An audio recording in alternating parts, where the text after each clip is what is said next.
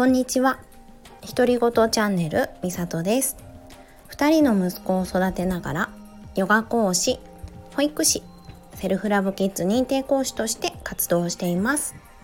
このチャンネルではヨガのこと自己肯定感のこと子育てのこと日常で気づいたことをゆるーくお話ししていきます。家事のながら聞きなんかでいいのでよかったら聞いてくださいね。はいこんにちは。えっ、ー、と今日は10月の27日金曜日ですね。あもう10月がおしまいになってしまいますね。早い。毎回言ってますね毎月終わりに。本当にあっという間ですね日々。で私今ラジオのタイトルを言っていて最初の喋り出しのところを話していて思ったんですけど、ね、ヨガ講師保育士セルフラブキッズ認定講師としてって言ってますけどまた新たなメニューが加わっててねママの働き方のサポートっていうのをやってるんですけどそれも入れてかなきゃですね。更新されてないっていう感じでね。うん。ね今はお母さんの心地よい働き方のサポートもしています。はい。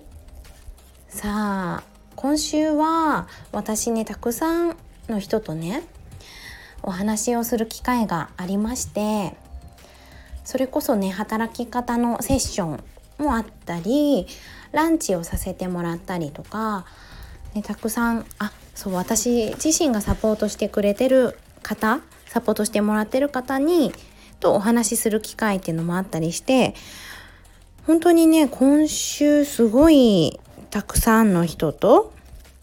お話ししたなって思います。しかも濃い時間ですね。私本当に思うんですけどあの2人きりで話す方が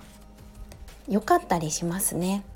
大人数で話すとうーんあんまりうまく話せなかったりして聞くことはね好きなんだけれどもあんまりこう話せたっていう感じがなかったりするから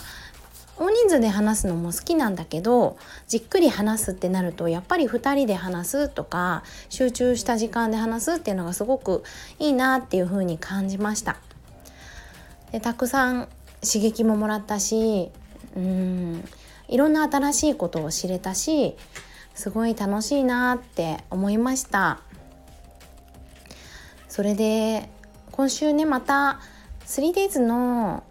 えーと、ママが心地よく働くための 3days プログラムっていうのをねやってるんです。3日間で、うん、お話をしていく中で自分のやりたいこと心地よさを見つけていくっていう内容なんですけどそのセッションをしたりあとセッシ、えーと、3days プログラムモニターさんも満席で埋まってたんですけど気になるんだって言ってくれる方がねいてありがたいことに。それでもう少し募集しようかなと思って2席増やしたんですよ。でそしたら増やしますって朝出したら1時間後ぐらいかな申し込みをしてくれた方がいて前回埋まっちゃって悔しいって思ってたんですって言ってくれてもう今回こんなに気になってるならやろうって思ってお申し込みしましたって言ってくれてめちゃくちゃ嬉しかったんですよ。鳥肌が立ちました私。なんかねそんなこんなで今週はですね私すごく嬉しい言葉をたくさんたくさんもらったなって思いました。あでも先週も思った。先週もねたくさん嬉しい言葉を言ってもらったんですよ。うん。でそれがなんでだろうって思った時にうん自分ももしかしたら受け取るのが上手になってきたのかなっていう感じもしました。皆さんが言ってくださる言葉を素直に受け取れるようになったし今まではいやいやそんなことないですって褒めてもらっても否定したり否定うんそんなことないよって。それで終わってたんだけどちゃんと自分の中に入れていこうって思えてですねノートを引っ張り出してきてずっと眠ってた嬉しいことノート嬉しいことがあったり嬉しい言葉をいただいたら書こうって思ってたノートを引っ張り出してきてそこにねたくさん書きました。だから私って結構自分に自信がない時期っていうのもあってあーすごいなって思う人がねたくさんたくさん周りにいてでも私はそうなれないなっていう風なちょっとした卑屈な感じにねなっていた時も多くてあの人はすごいけどあの人だからできるんだよねってそんな感覚になってたことがねあるんですよね。でそれで言うと私今日何の話しようと思ったかっていうと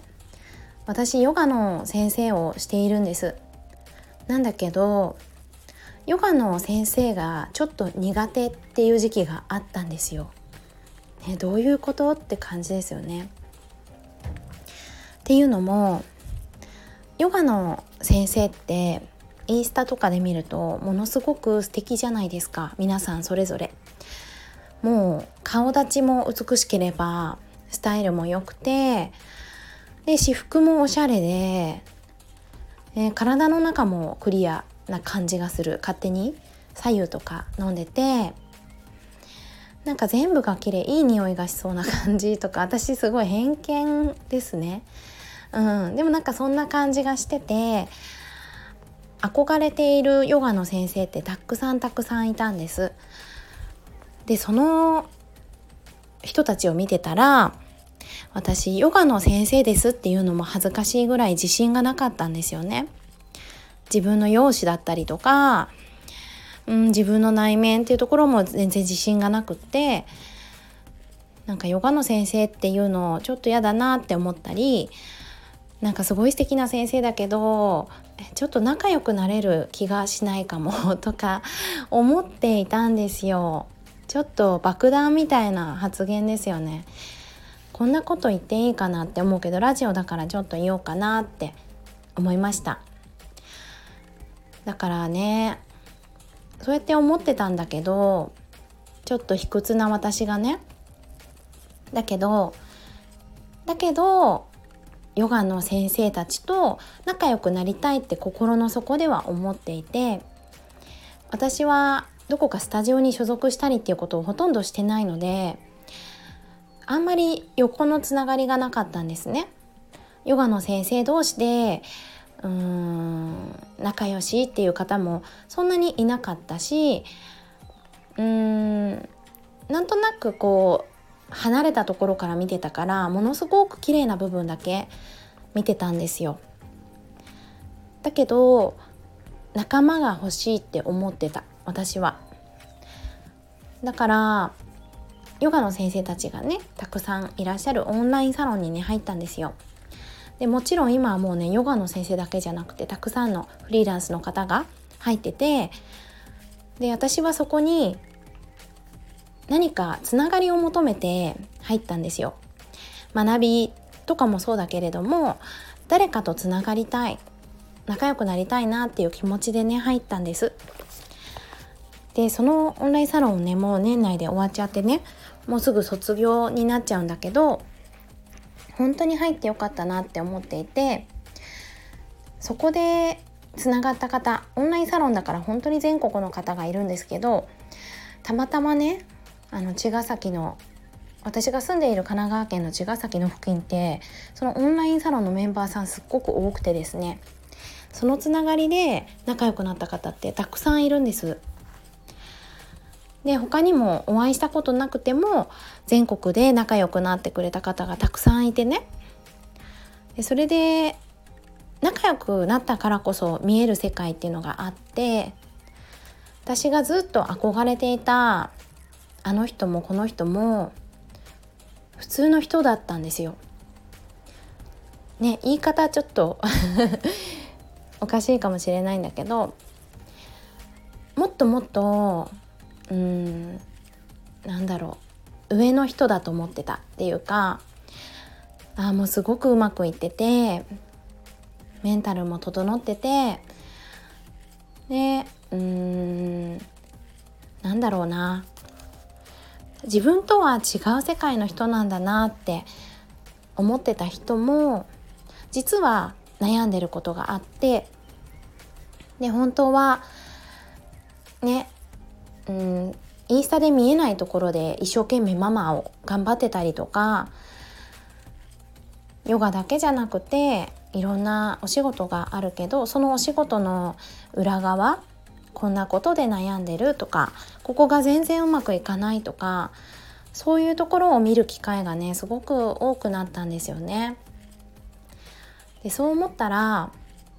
あ同じ人だったんだなってあんなに素敵に見えててわ私には手が届かないような人たちだなって思ってた人がいや全然そんなことないじゃんっていい意味でね素敵な部分はあるんだけどそれって私が見てた本当に一部だけでそうじゃないところでこんなにも一生懸命努力してたり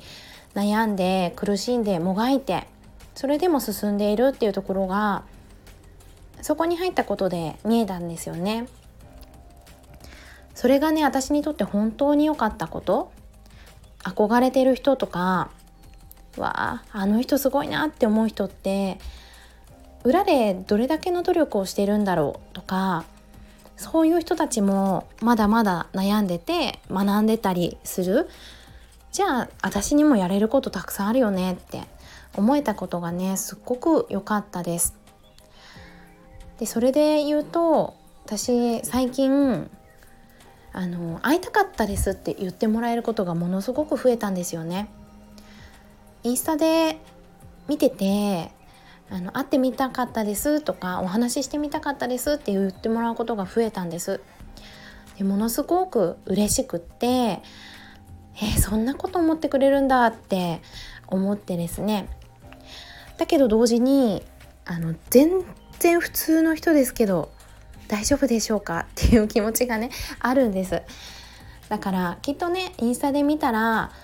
あすごいって思ってくれてるのかもしれないんだけどでもそういう人の、まあ、そういう人っていうか私？私の裏側も全然普通のそこら辺にいるお母さんだしうーんもう毎日ね次男の離乳食もうボロボロになりながら米粒をまき散らしながら まき散らしながらっていうのおかしいか米粒にまみれながら一生懸命奮闘しているお母さんなわけですよただの。なんか全然すごいとかないんだけどなんかそれをすごく伝えたいなって思ってあのそうやって思ってくれるのがものすごく嬉しい反面でもねただのお母さんなんだよってことをすごく伝えたいです。ね皆さんはどうですかね？なんかインスタで見てると本当に「わあの人素敵って思う人たくさんいますよね。で私は本当に自己肯定感が低かった時期はインスタ見たらもう本当えー、あの人だからできるんだよねってたくさん思ってた。だけどきっとその人の裏にはたくさん努力があるんだろうなって私たちに見えないような。うんそれを想像できるようになったことが私にとっては一つねうん良かったことだなって思います。はい。では今日はこれぐらいにしようかな。ちょっとぶっ込んだ話をしてしまいました。もし何か感想だったりとかうん私もこう思ってたよっていう人がいたらレターをもらえると嬉しいです。はいでは明日からお休みですね。皆さん良い週末をお過ごしください。それでは最後まで聞いてくださった方どうもありがとうございました。さようなら。